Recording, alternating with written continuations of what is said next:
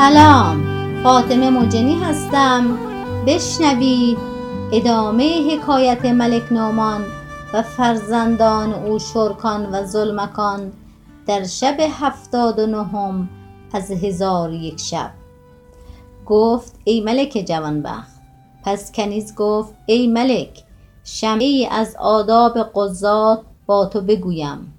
بدان که قاضیان شهر مردم را باید به یک رتبت بدارند و یکسان شمارند تا اینکه قوی طمع در جور ضعیفان نکند و ضعیفان از عدل مایوس نشوند و نیز قاضی باید که از مدعی گواه بخواهد و به منکر سوگند دهد و صلح را در میان مسلمانان جایز داند مگر صلحی که حلال را حرام و حرام را حلال کند.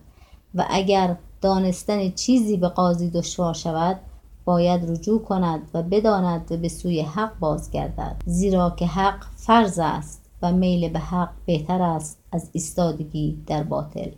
پس قاضی باید خصمها را برابر داند و گواه از مدعی بخواهد.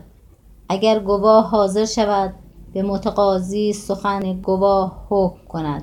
اگر گواه نداشته باشد مدعی وی را سوگند دهد و گواهی عدول مسلمین را قبول کند. زیرا که حکم خدا این است که حکم به ظاهر کند که باطن را جز خدا کس نداند و قاضی را واجب است که در شدت اندوه و در غایت گرسنگی حکم نکند و حکم کردن جز خدا منظوری نداشته باشد. زیرا که اگر نیت را خالص کند و میانه خود را با خدا نکو کند. خدا نیز میانه مردم با او نکو گرداند. و زهرا گفته است که سه چیز است که اگر در قاضی یافت شود از قضاوت معزول گردد. یکی آن است که لییمان را گرامی بداند و بخواهد که او را مدحت گوید و معزول را ناخوش شمارد.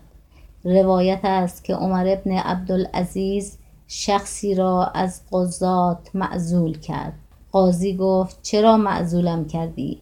عمر گفت شنیدم که زیاده از اندازه خویش سخن می‌گویی. پس کنیز نخستین خاموش شد و کنیز دویمین پیش آمد.